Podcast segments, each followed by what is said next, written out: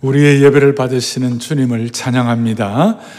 온라인 생중계 예배로 참여하더라도 아주 집중력을 가지고 주님의 임재를 사모하면 현장 예배와 동일한 은혜를 주시리라고 확신합니다. 자, 오늘 말씀의 제목은 죄악 청산에 대한 것입니다. 지금 스가랴 1장부터 4장까지의 제5환상까지의 내용은 서로 이렇게 하나님이 우리의 불성각이 되시고 눈동자가 되어 주시고 또 스가랴와 어, 정치적인 어떤 사회적인 지도자인 스루바벨 또 종교적으로 영적 지도자인 여호수아를 위로하시고 또 새롭게 하시고 격려하시는 그런 내용이 나와 있습니다. 그런데 오늘 이 5장의 이 본문에 나오는 이 환상은 어, 아주 대소가 되는 것입니다.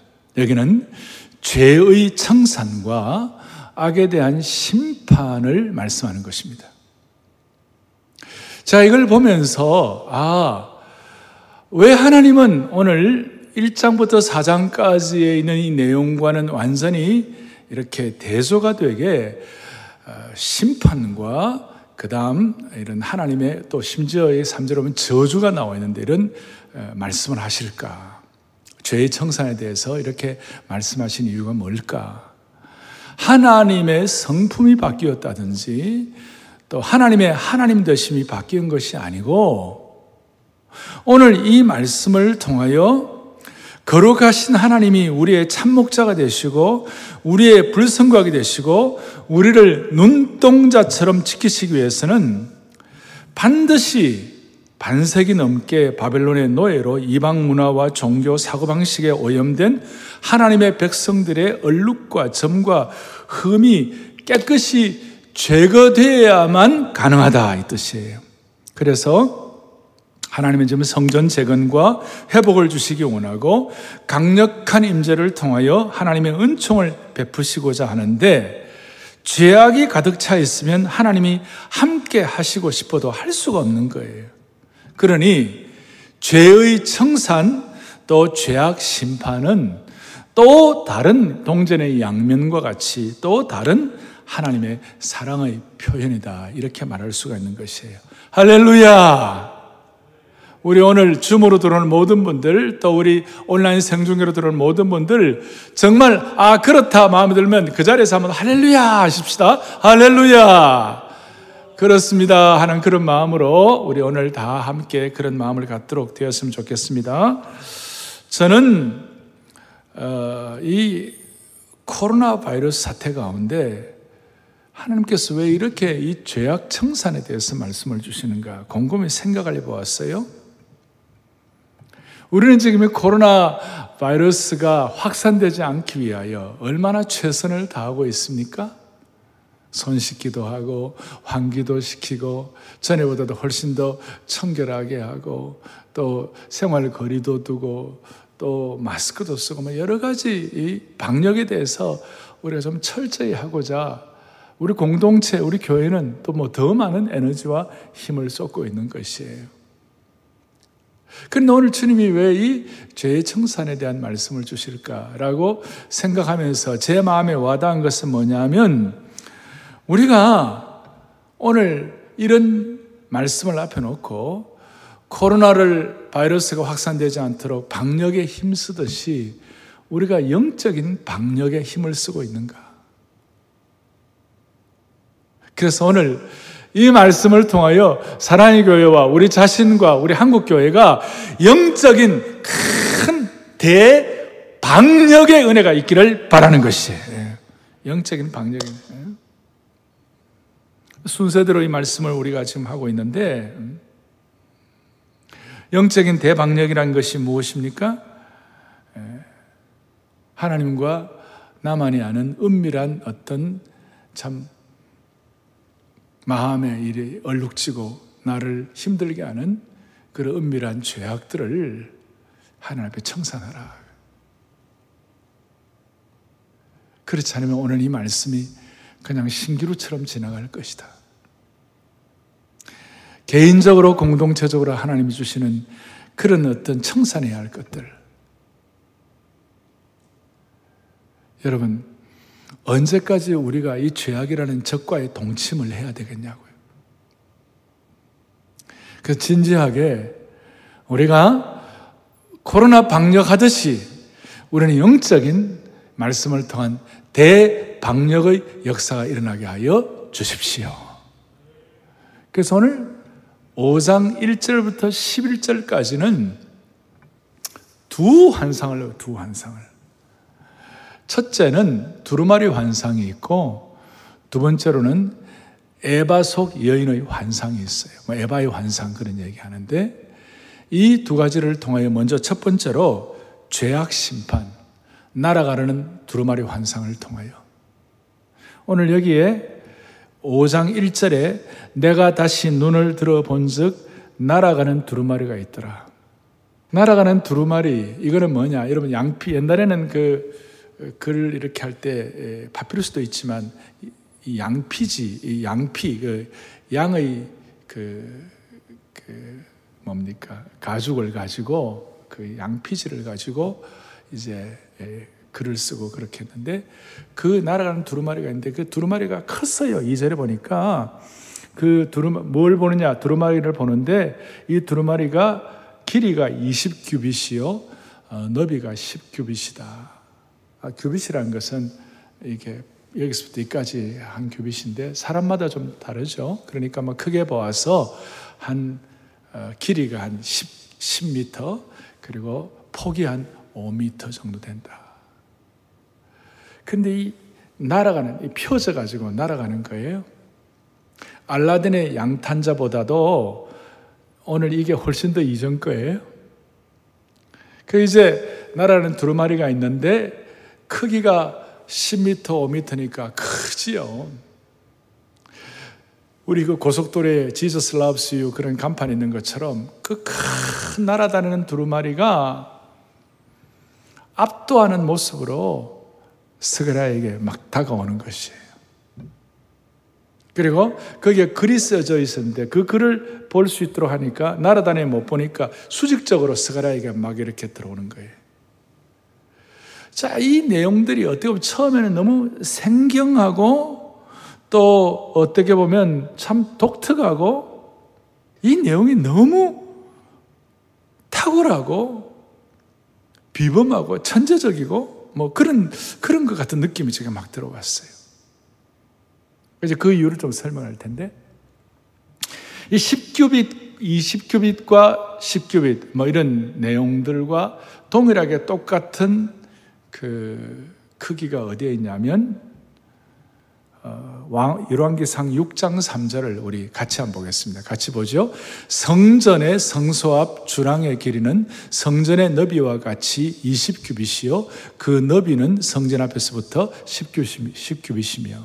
그러니까 지금 이 두루마리의 크기하고 성전 성소 앞 소위 현관, 성전 앞 현관, 뭐 낭실 그렇게 얘기하는데 그 앞에 성전 앞에 있는 현관의 크기와 똑같다는 것이에요. 나중에 지성소의 그 천사의 이, 이 날개의 길이하고 똑같다. 이런 것이 이제 나, 나오는데, 이렇게까지 참 신묘하게, 어떻게 보면 천재적이고, 어떻게 보면 탁월한 이런 환상을 이렇게 스가랴가 목도하는 것이 이게 도대체 의미하는 것이 무엇일까?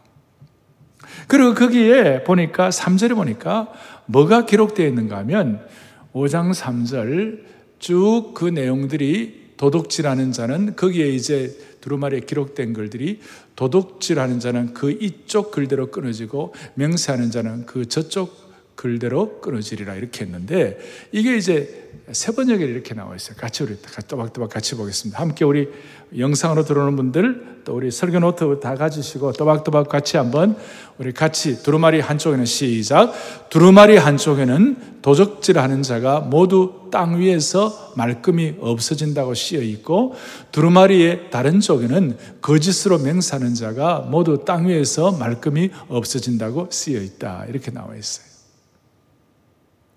그러니까 두루마리의 한쪽에는 소위 8계명, 8계명 도둑질하는 자, 8계명을 어기는 거.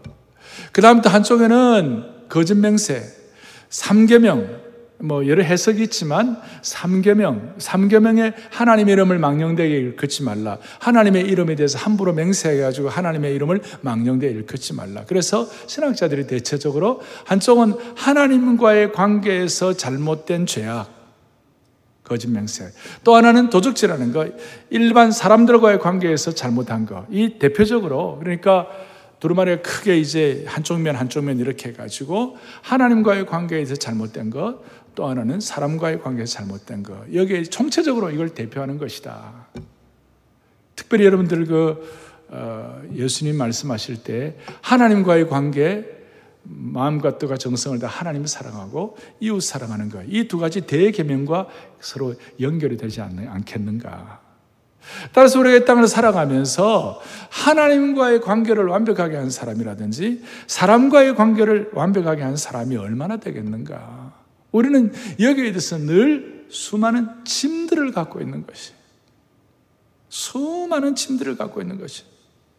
그래서 10계명의 한 1계명부터 4계명까지 하나님과의 관계, 그다음 5계명부터 10계명까지 사람과의 관계. 이 두 가지에 대한 모든 잘못된 것들이 그냥 우리 앞에 막 다가오는 것과 똑같은 것이에요. 그리고 오늘 말씀한 대로 우리 10m, 5m 이 크기가 아까 성전 앞 현관과 똑같다고 그랬어요. 그 성전 앞에서는 뭐 하는 곳이었냐면 율법의 말씀을 반포하는 것이었어요. 하나님의 말씀을 읽는 곳이고 하나님의 말씀을 선포하는 곳이었어요.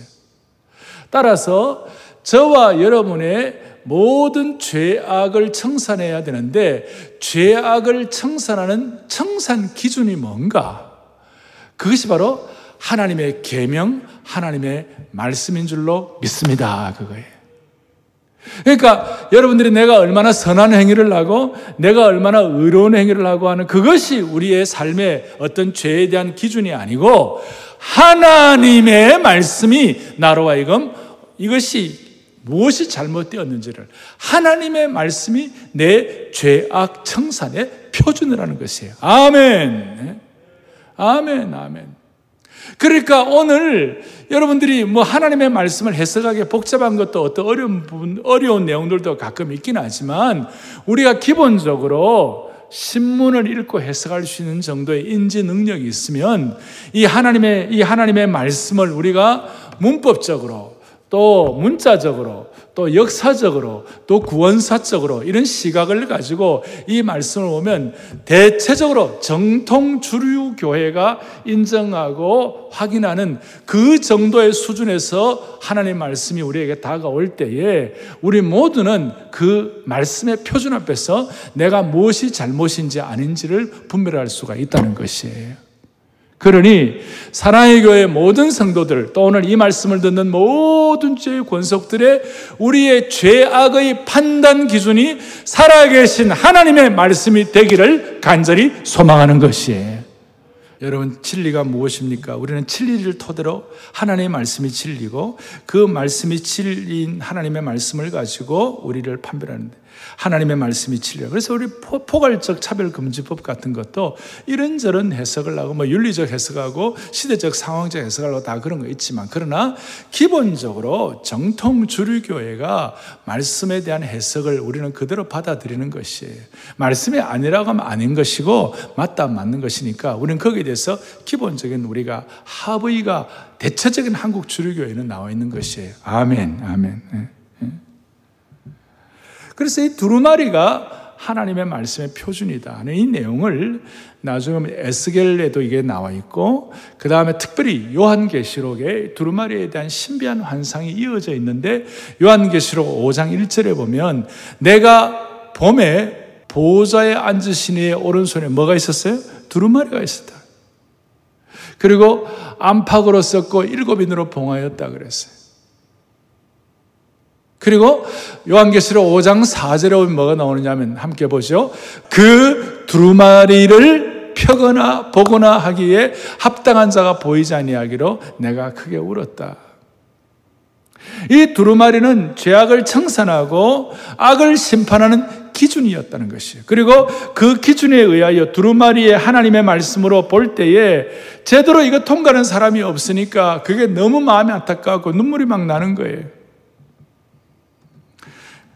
오늘 하나님의 말씀의 두루마리, 하나님의 말씀의 판단 기준을 가지고 우리 자신을 돌아보면서 하나님이 꺼려 하시고 오염되고 얼룩진 것들, 흠결들을 하나님이 정리해 주시기를 원하는 것입니다.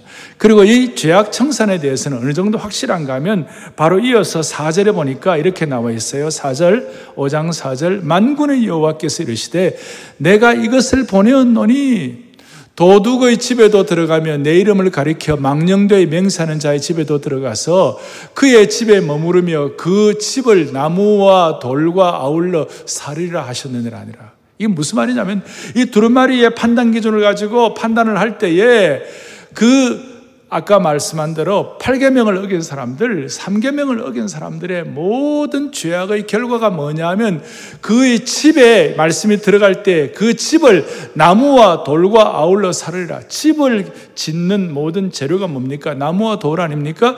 그거조차도 완전히 살을 정도로 완전히 살을 정도로 이 말씀을 통한 죄악의 심판이 확실하다는 거죠.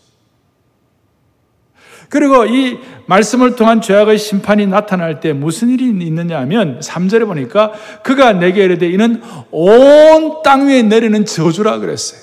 우리식으로 말하면 보혈의 능력과 주님이 주시는 크신 불쌍하심과 은혜로 이 문제가 해결되지 않는 사람에게는 계속 이것이 저주가 되는 거예요.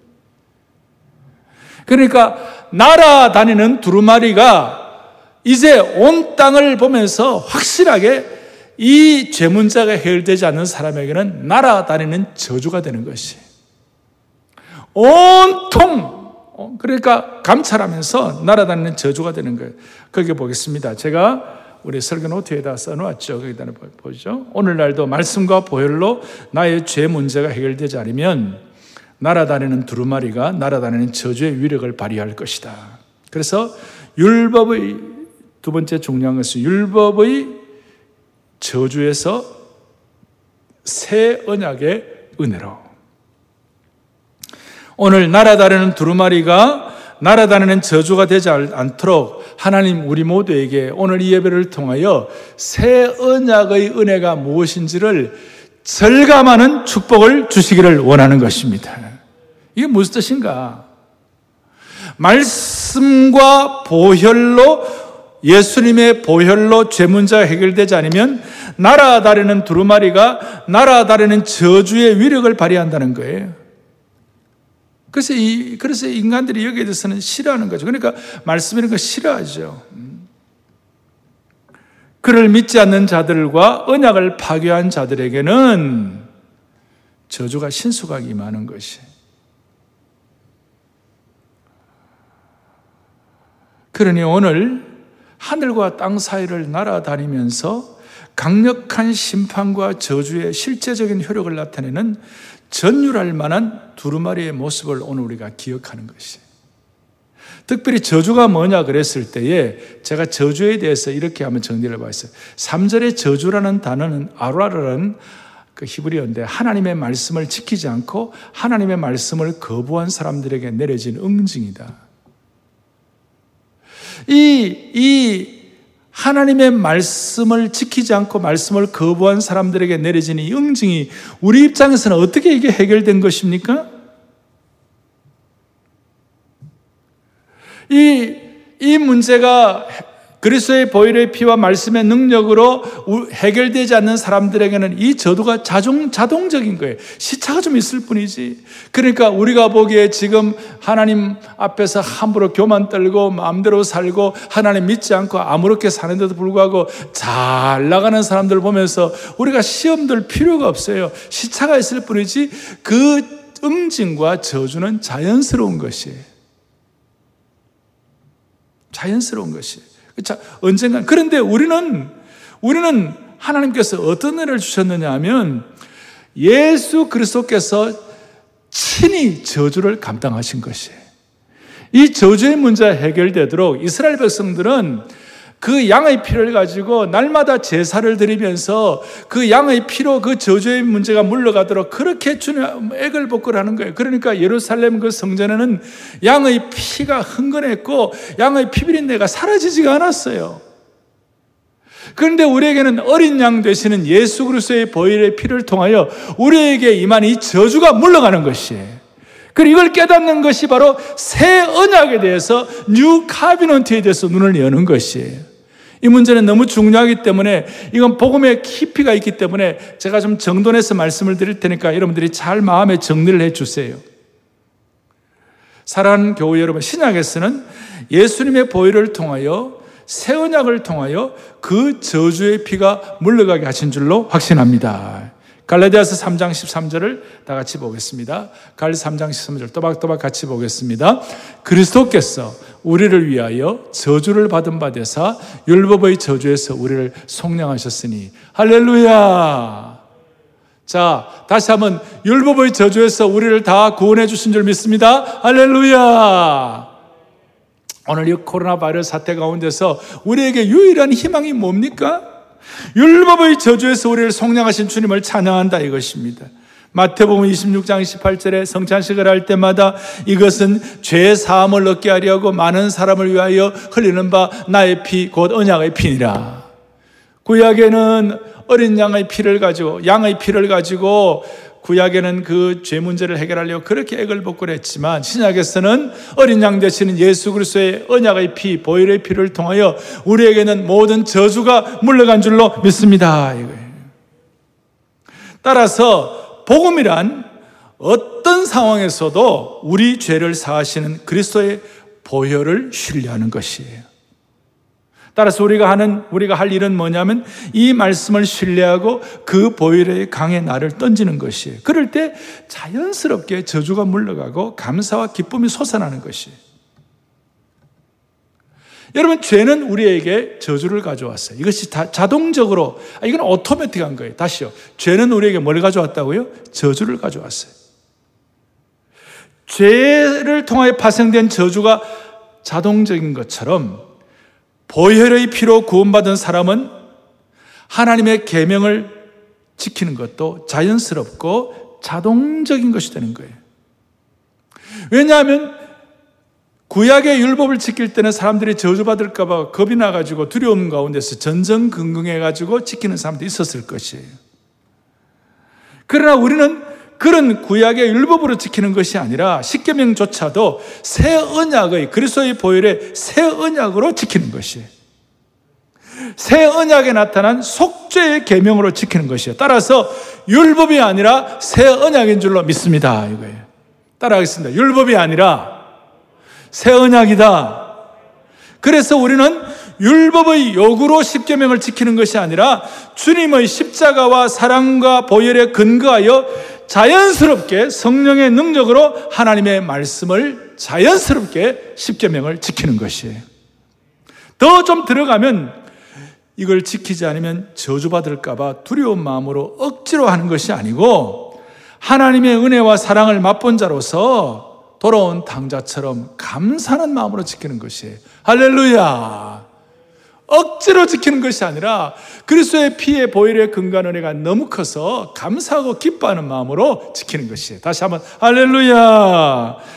여러분 이것이 참 복음이요. 이것이 신앙이에요.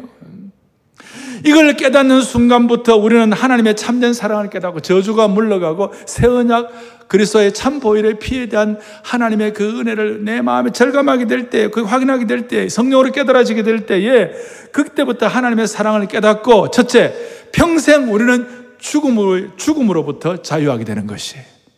죽음의 두려움으로부터 자유하게 되는 것이 율법의 저주로부터 자유하게 되는 것이 마귀의 정죄와 참소로부터 자유하게 되는 것이고 이 땅에 일어나는 모든 두려움으로부터 자유롭게 되는 줄로 확신합니다.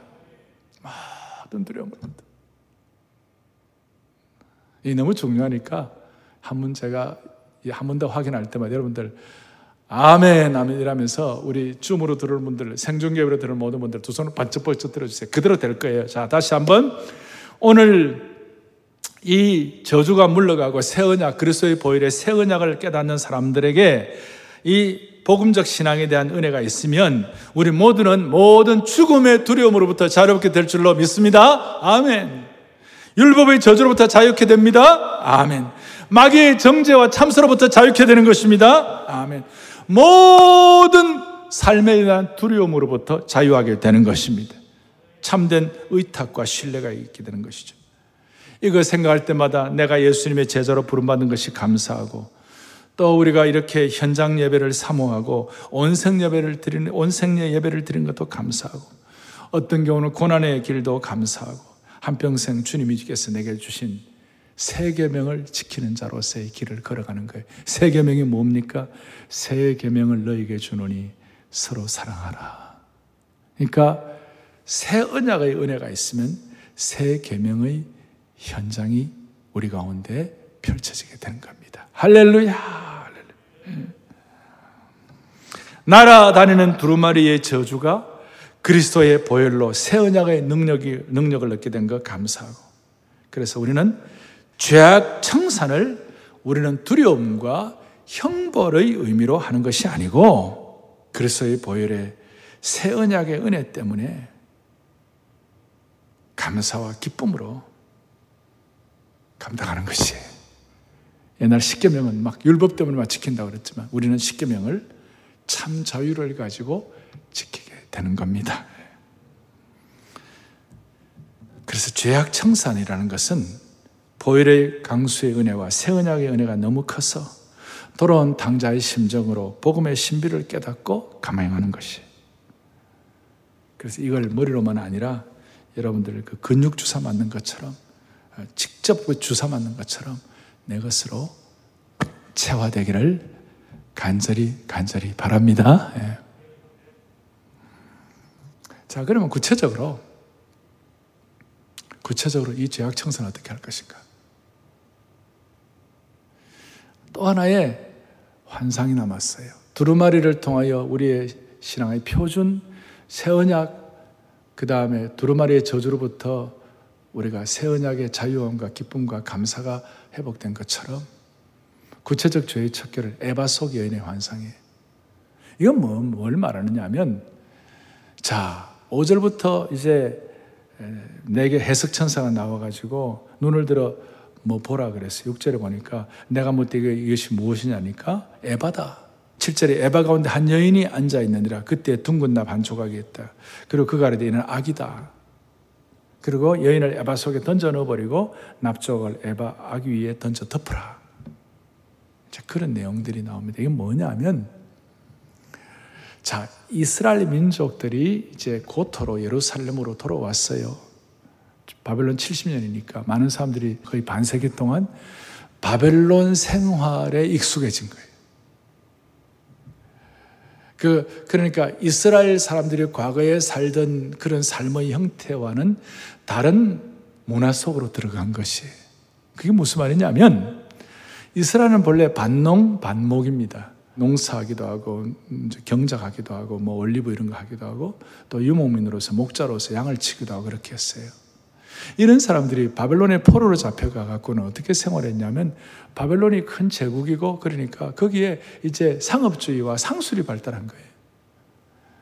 그러니까 이스라엘 사람들이 거기에 익숙하다 보니까 여러분들이 유대인들이 갖고 있는 DNA 중에는 이 상세가 발달했어요. 이 장사와 이런 것도 발달했어요. 그러다가 자기도 모르게 바벨론의 물질주의, 바벨론의 상업주의, 바벨론의 만모니즘, 바벨론의 그, 그 오염된 물질주의의 문화에 익숙하게 돼버린 것이.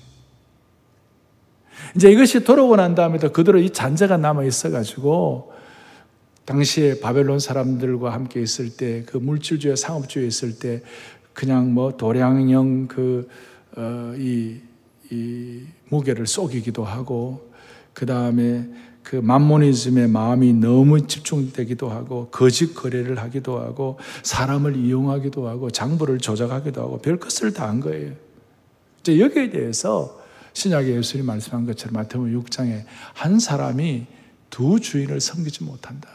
하나님과 재물을 겸하여 섬기지 못한다. 이런 차원에서 오늘 구체적인 죄악의 현장 중의 하나인 대표적인 죄악의 현장 중의 하나인 이 만모니즘 물질주의 이런 어떤 그 하나님과 두 주인을 섬기는 하나님과 다른 물질을 섬기는 잘못된 것으로부터 탈피할 수 있도록 이 에바 환상 여기 에바라는 것은 어, 곡식을 재는 통, 뭐 이렇게 옛날에 우리 곡식, 곡식을 재는 뒤주 같은 이런 거예요. 이제 거기 보면 재밌는 게 7절에 에바 가운데 그 둥근 통 안에 한 여인이 앉았는 거예요. 이런 식이에요. 그 에바 통 안에 있잖아요. 이제 이 스가랴가 보니까 어떤 여인 하나가 일어난다. 참 제가 이 참 생중계 예배를 드리니까 참 답답할 때가 한두 가지가 아닙니다. 예. 그러니까 에바 속에 어떤 그 여인이 쪼그리 앉아서 전설 따라 삼천리도 아니고 예? 그러면서 그 에바 속에 있는 여인에 대해서 뭐라고 하면 8절에 이는 악이라 악 자체라는 것이. 그러니까 이 에바통, 에바통이 의미하는 악을 상징하고 심지어 구체적인 악 자체가 뭐냐면 그 여인이다. 쪼그리가 앉은 여인.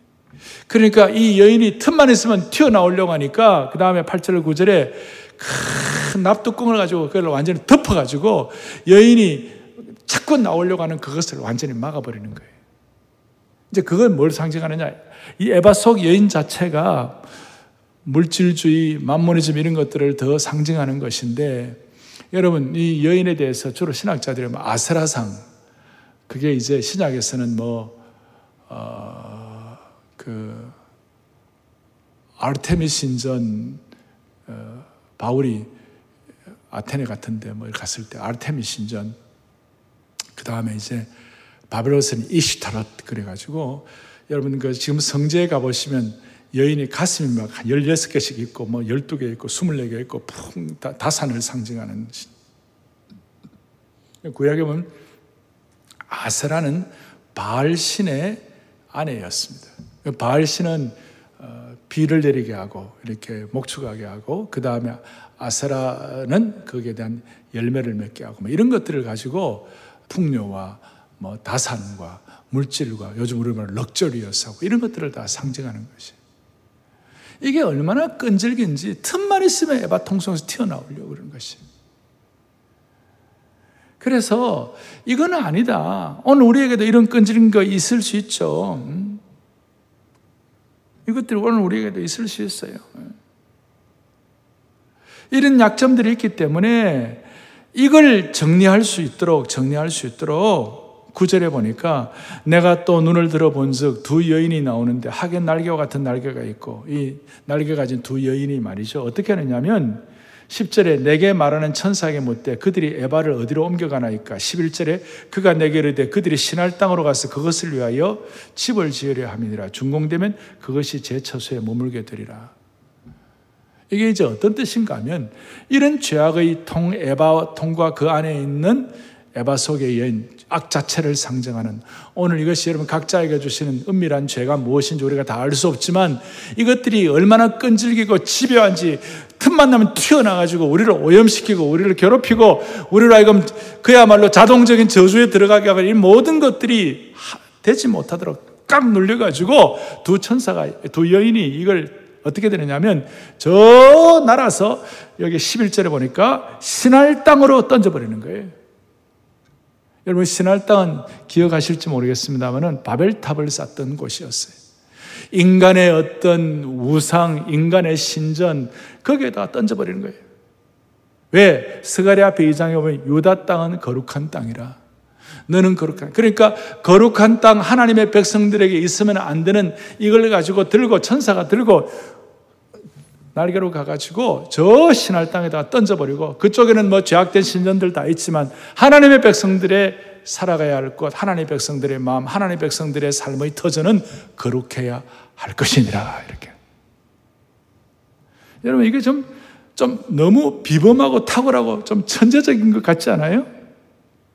하나님께서 우리 속에 있는 어떤 구체적인 죄악의 현상, 에바, 에바 통속의 여인, 이런 것들을 죄악의 본거지인 하나님을 대적하는 바벨탑 신할산에다 던져버리고 그 던져버리는 것은 우리가 억지로 하는 것이 아니라 그리스도의 보혈에 근거한 새 언약에 들어간 이 은혜 이것이 너무 감사해 가지고 오늘도 주의 보혈 능력이 떴다. 거기에 나를 던짐으로 말입니다. 거기에다가 저쪽은 죄악을 던지는 거, 통을 던지는 거. 우리는 그리스도의 보혈의 강물에 그리스도의 보혈의 강수에 나를 던짐으로 말미암아 죄악 청산, 죄의 심판을 통하여 하나님께 큰 영광을 올려드리는 사랑의 교회와 주의 백성들이 되기를 간절히 바랍니다.